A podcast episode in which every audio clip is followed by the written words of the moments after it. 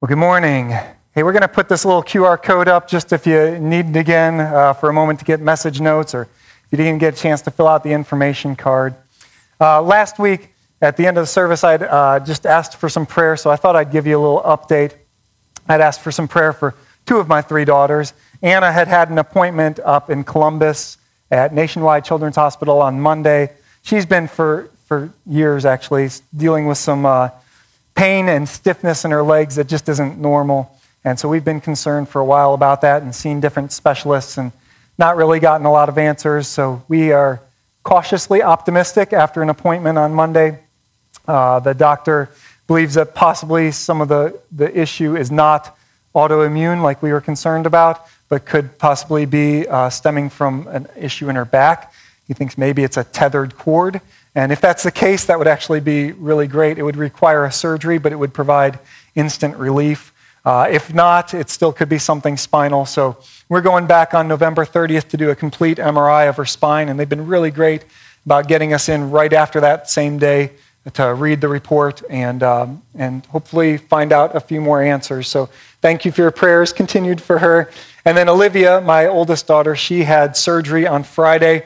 Um, they did hip surgery so she had a, a labral tear, so they repaired that, and it was a little bit bigger than they had anticipated, but not too far out of the scope of what they were doing. So they repaired that. They snipped a little tendon in there that caused some clicking, and they also shaved down um, the ball because it was there was a little uh, like, kind of like a spur almost on it that was catching the cartilage there. And so anyway, that was Friday. So she's still recovering from that, uh, still in a little bit of pain, obviously, had a little bit of nausea from the, the medicine, but is doing very well. The surgery went very well. And she starts PT tomorrow. So thank you guys for prayers. I, I, we've heard from a lot of you just praying for her and for Anna, and we really appreciate it, and we need it. So thank you. So last week we, uh, we wrapped up a series on this, this topic, spiritual warfare. And it, it felt like a very timely topic. Um, but I hope you know that Every series that we do, in some way, serves to equip us for spiritual warfare. And that includes the one we're starting today. Uh, last November, we did a, a very different type of sermon series, one we've never done before. It was a five week series called Origin Stories. And in this story, we looked at some people and events in the history of Christianity that have impacted our lives today. In that series, we looked at some, some of the leaders of what we would call the early church period, people like Justin Martyr and Polycarp, Irenaeus and uh, Basil the Great and Augustine. And if you remember from that series, that, that's, that period of time was marked by severe persecution of Christians. Yet we witnessed from that series some great men and women of, of faith who courageously and sacrificially shared the gospel and claimed Christ in the face of extreme persecution. But also in that era, some, some great doctrines of the church were advanced. And we talked about some of these doctrine of the Trinity and advancement of the nature of Christ, confession, repentance, forgiveness.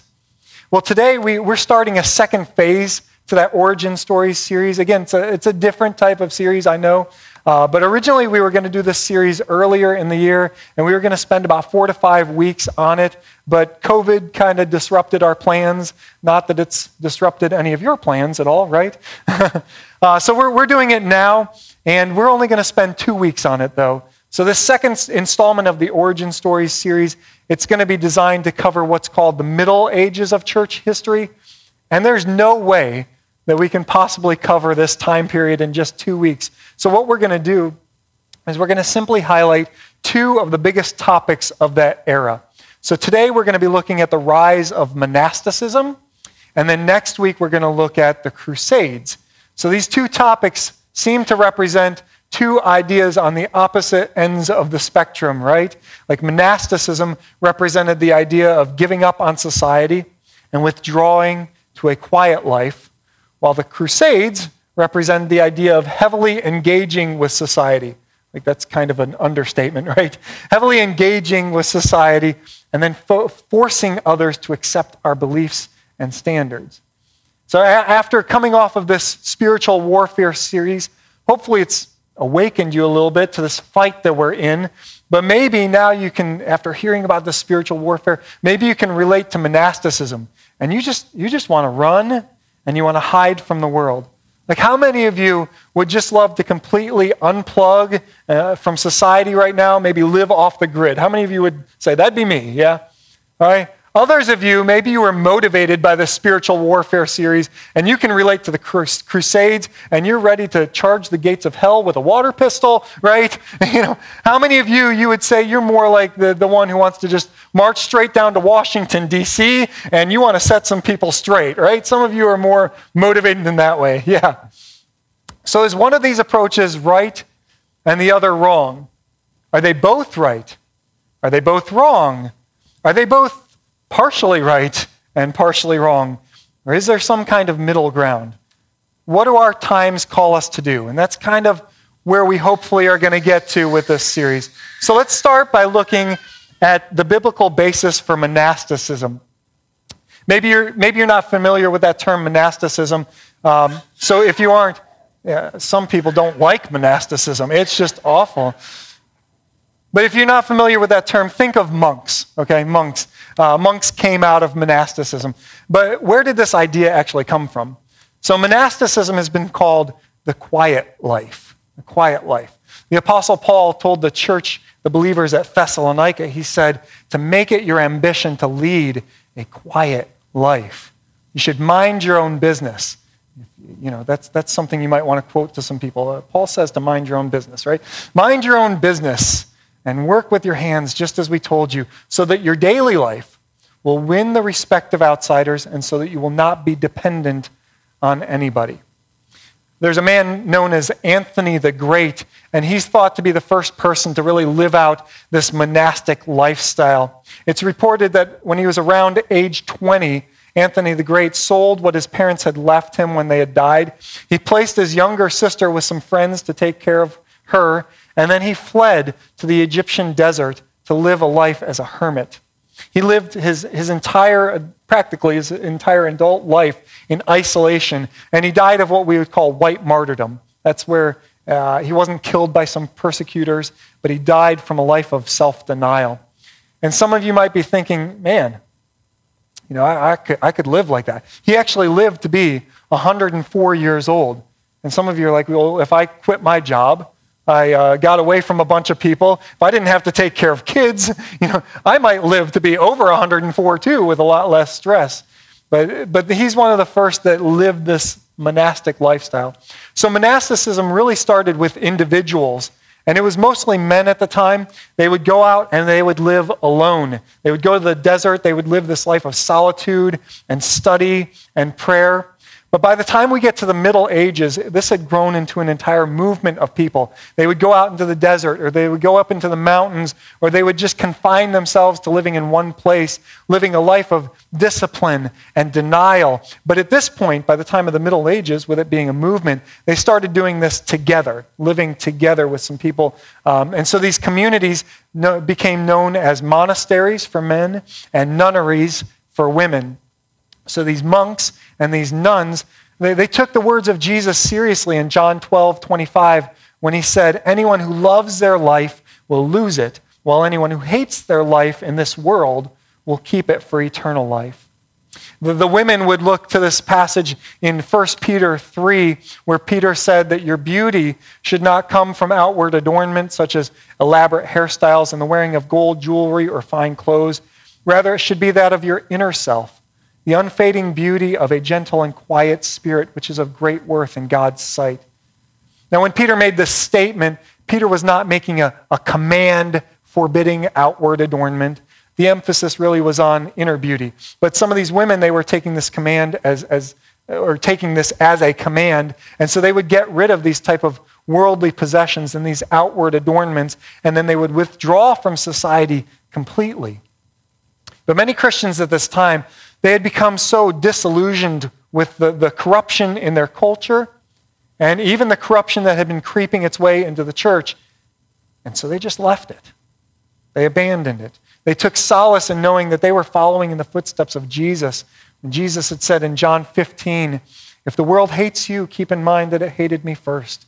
If you belong to the world, it would love you as its own. As it is, you do not belong to the world, but I've chosen you out of the world. That is why the world hates you. And so they started to withdraw out of the world. Now, I think with a little bit of discernment, we can see some, some both some positives and some precautions with this movement, right? So I want to give three positive things I think monasticism was trying to do, and then I want to talk about where it kind of missed the point. Okay? So one positive with monasticism is that monasticism was an attempt to slow down. It was an attempt to slow down. Many of those who went into a, this hermit life or they went into monasteries, they did so to get away from what had become a very demanding and busy lifestyle of public service. And if we think about our lifestyles, if I, we think about the culture we live in, we can probably relate to that, right? We are constantly on the go. And with technology, it seems like we are never off the clock. We go, go, go, go. Wouldn't it be nice to slow down a little bit? Do you ever feel like your schedule or your busyness is, is a hindrance to your relationship with God? They saw it as a hindrance, and so they, they withdrew from that type of life. In Psalm 46:10, we read this. It says, Be still and know that I am God. I will be exalted among the nations, I will be exalted in the earth. And so the idea is to, to stop to stop striving, to stop trying to control everything and everyone in your life, to stop trying to be all and, and do all, to just stop, be still, and be reminded of who is really in control. To stop and be in awe of God. So I'm, I'm not a huge fan of, of the message translation of the Bible as a, as a replacement for normal translations of the Bible. Uh, the message is just one author's kind of take on rewording Scripture in a way that maybe makes it more understandable to people. But in the message translation, Eugene Peterson, he takes Psalm 46:10 and he writes it like this. He says, "Step out of the traffic, take a long, loving look at me, your high God, above politics, above everything."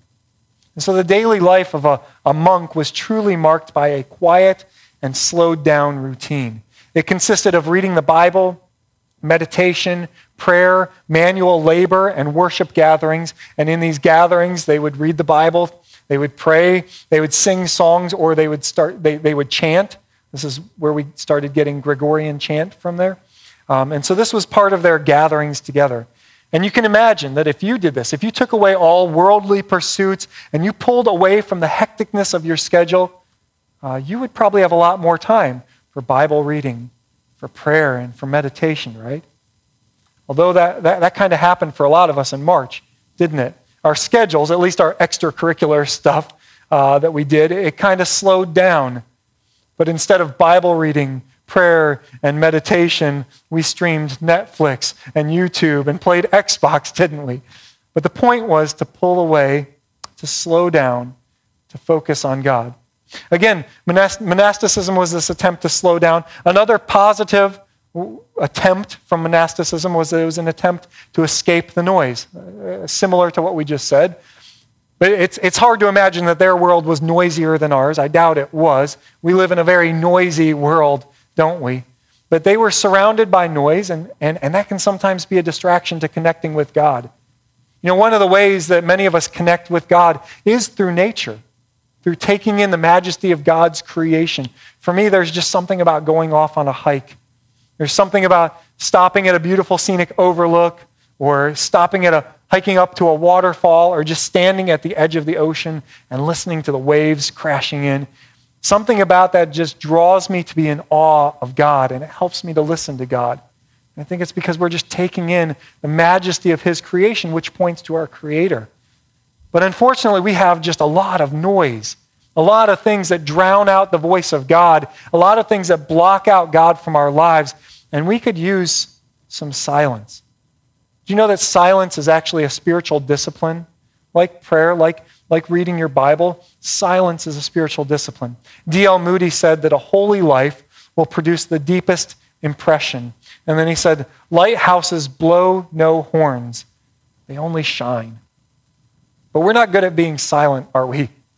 we have got to have like a noise in the background. We've got to have the TV on or listening to a podcast or music playing in the background. We don't even like silence in conversations, so we speak before listening. But sometimes it's in that uncomfortable silence when we hear God the most. I, I love the story of Elijah in 1 Kings 19, where God spoke to him. And do you remember how God spoke to him? It was in that still small voice, that, that gentle whisper. One of my favorite verses uh, has to do with silence. It's in Job 13:5. It's actually kind of a humorous verse. It says, if, you, if only you would be altogether silent, for you, that would be wisdom. In other words, if you just shut up, people might think you're smarter, right? If you just be silent sometimes, and you don't know how many times I've wanted to post that verse on someone's Facebook after they say something ridiculous, but, but I've been good. I stayed silent even with my typing. Proverbs 17:28 echoes this same verse saying, "Even fools are thought wise if they kept, keep silent, and discerning if they hold their tongues." And so again, monasticism was just this attempt to escape the noise so they could better hear from God. And I'm not sure if many of us could hear if God would whisper today, could we? I'm not sure with our noisy lives if we could hear from God if He were to whisper. We have so many other things vying for the attention of our ears, don't we? It's things like social media and TV and, and Hollywood shouting at us so much. And instead of turning it off or turning it down, we turn it up. So oftentimes we drown out the voice of God. We could all probably use a little less noise in our lives. Another positive was that monasticism was an attempt to put Jesus at the center. In Mark 135, we read about Jesus that very early in the morning, while it was still dark, Jesus got up, left the house, and went off to a solitary place where he prayed. So Jesus modeled what it meant to, to, to get away and to focus on God. And so all of the goals of monasticism, they were noble and worthy of pursuing at some level, but none, none is more important than this one. We need to put Jesus back at the center, don't we? Again, the goals of monasticism were worthy, and we still model some of these aspects in our lives today. Like there's a reason that we have church camps and conferences and, and retreats and getaways. It's an attempt to, to get away from the hustle and bustle of the world, to slow down, to escape the noise, and to refocus, to, to refocus on putting Jesus back at the center of our lives. There's a reason that we encourage you to develop a quiet time in your lives, a time, a quiet time of studying God's word and praying and listening.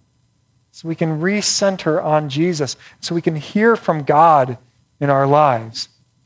So, one of the incredible services, though, that came out of the monastic movement was that although these Christians pursued a quiet life away from the fast pace, away from the noise, by the time of the Middle Ages, they provided a very valuable service to the church.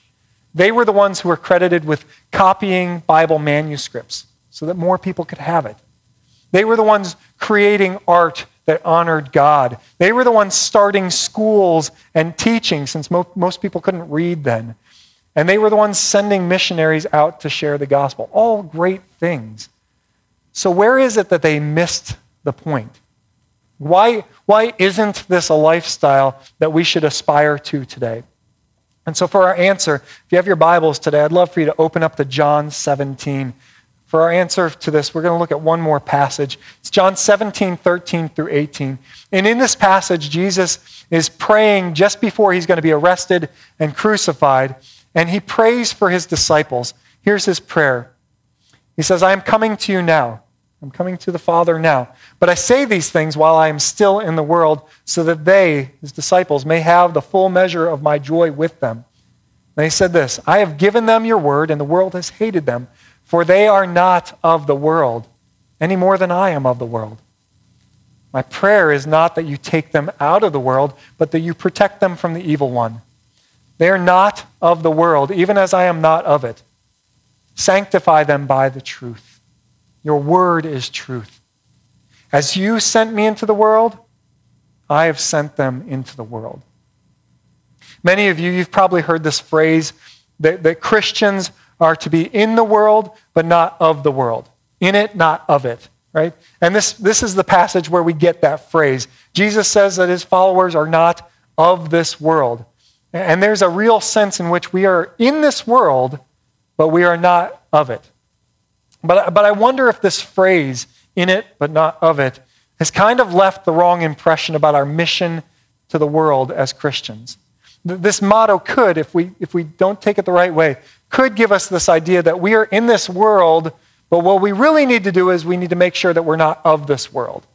And so, in this way of thinking, uh, the starting point is our unfortunate circumstance, the unfortunate condition of being in this world. And our mission, again, in this line of thinking, is then to not be of this world. So the emphasis is moving away from the world as our mission.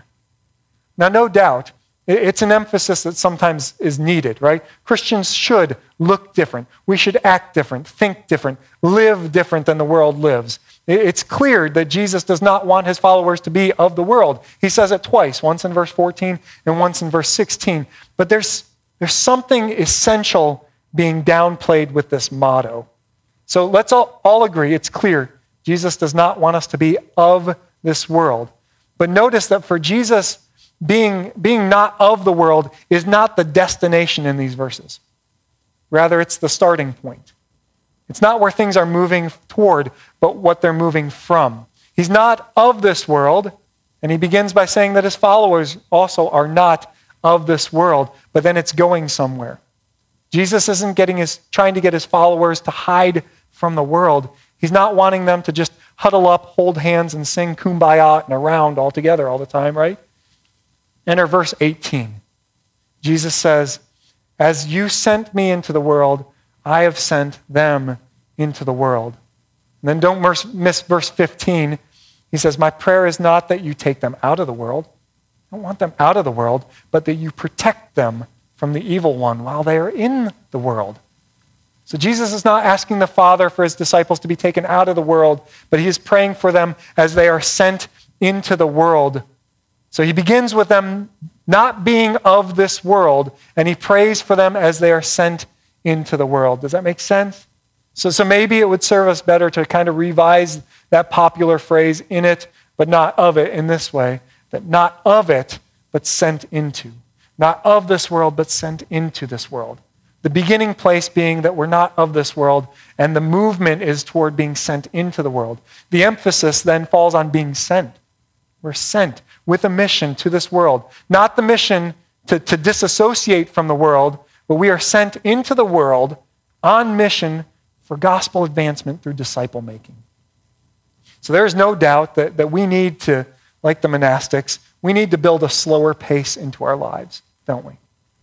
And there's no doubt that, that at times we need to get away from the noise. There's no doubt that we need to, at times, pull away for times of retreat and refreshment to, to refocus. But we cannot completely withdraw from the world. Jesus wants us to stay engaged with the world. In his book, When a Nation Forgets God, Erwin Lutzer, he shares this, some eyewitness accounts of how the church began to huddle up in Nazi German, Germany while people around them were suffering and they were dying in the Holocaust. And so one eyewitness, he, he shared this account, this story. He said, I lived in Germany during the Nazi Holocaust. I considered myself a Christian. We heard stories of what was happening to Jews, but we tried to distance ourselves from it because, after all, what could we do to stop it? There was a railroad track that ran behind our small church, and each Sunday morning we could hear the whistle in the distance and then the wheels coming over the tracks. We became disturbed when we heard the cries from the train as it passed by our church. We realized it was carrying Jews, just like they were cattle in cars.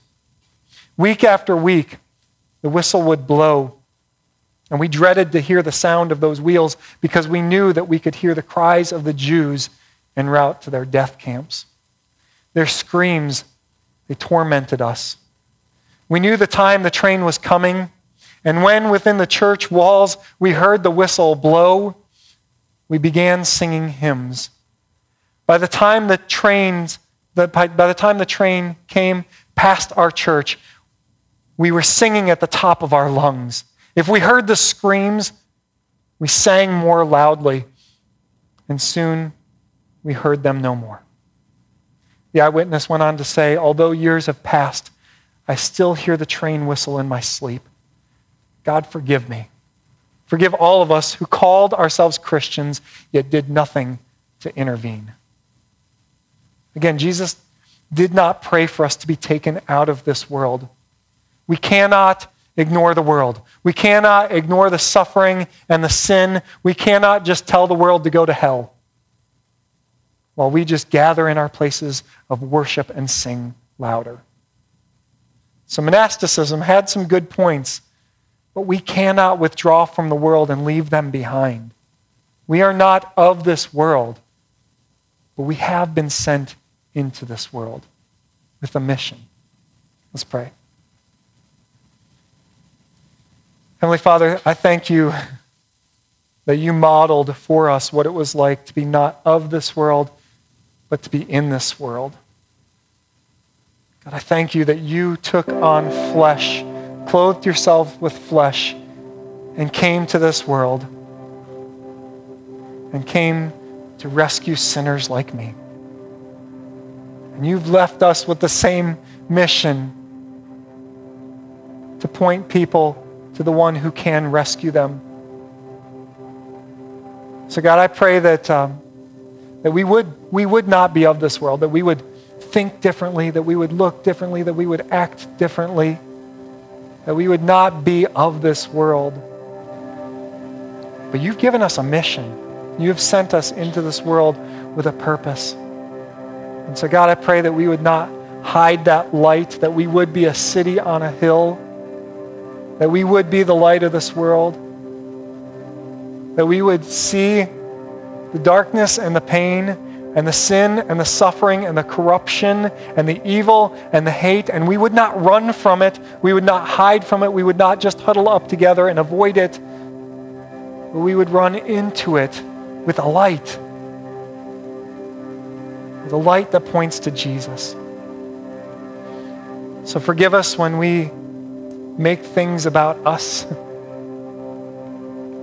forgive us when we meet here and huddle up on a Sunday morning, but then we don't do anything to reach our neighbor. God, we've said this before. There are over 70% of the people in our community in Teays Valley that do not even have a church home. You have sent us into that world to reach those people. So may we take your light to this lost and dying world. May we be your witnesses in Jerusalem, Judea, Samaria, and to the ends of the earth. May we be your witnesses in Scott Depot, in Winfield, in Hurricane, in Putnam County, in Cabell County, in Kanawha County, in West Virginia, to the ends of the world.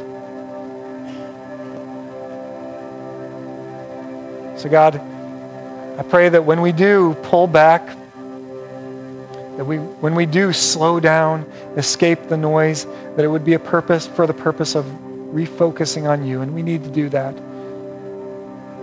But may we never forget our mission to make disciples in this world. Thank you for the model of Jesus. May we follow after his example. It's in his name I pray. Amen. So this morning we want to want to offer you an opportunity to respond. And there could be many ways that you need to respond. Maybe it's in private. Maybe you're making a decision to stop pulling away from the world and to be an active missionary to the world that God has put you in. Or maybe you just need some prayer today. Maybe there are some things that are going on in your life that are really difficult and you just need someone to pray over you. Or maybe you need to make that great decision the most important decision of your life to follow Jesus first and foremost, to place your trust in Him and Him alone, to trust Him for salvation. And so if, if you have a decision to make about Jesus or you just need some prayer today, I'm going to be up here to your right as we sing this last song. I'd love to meet with you. I'd love to speak with you. I'd love to pray with you. And so if you would, would you stand and sing?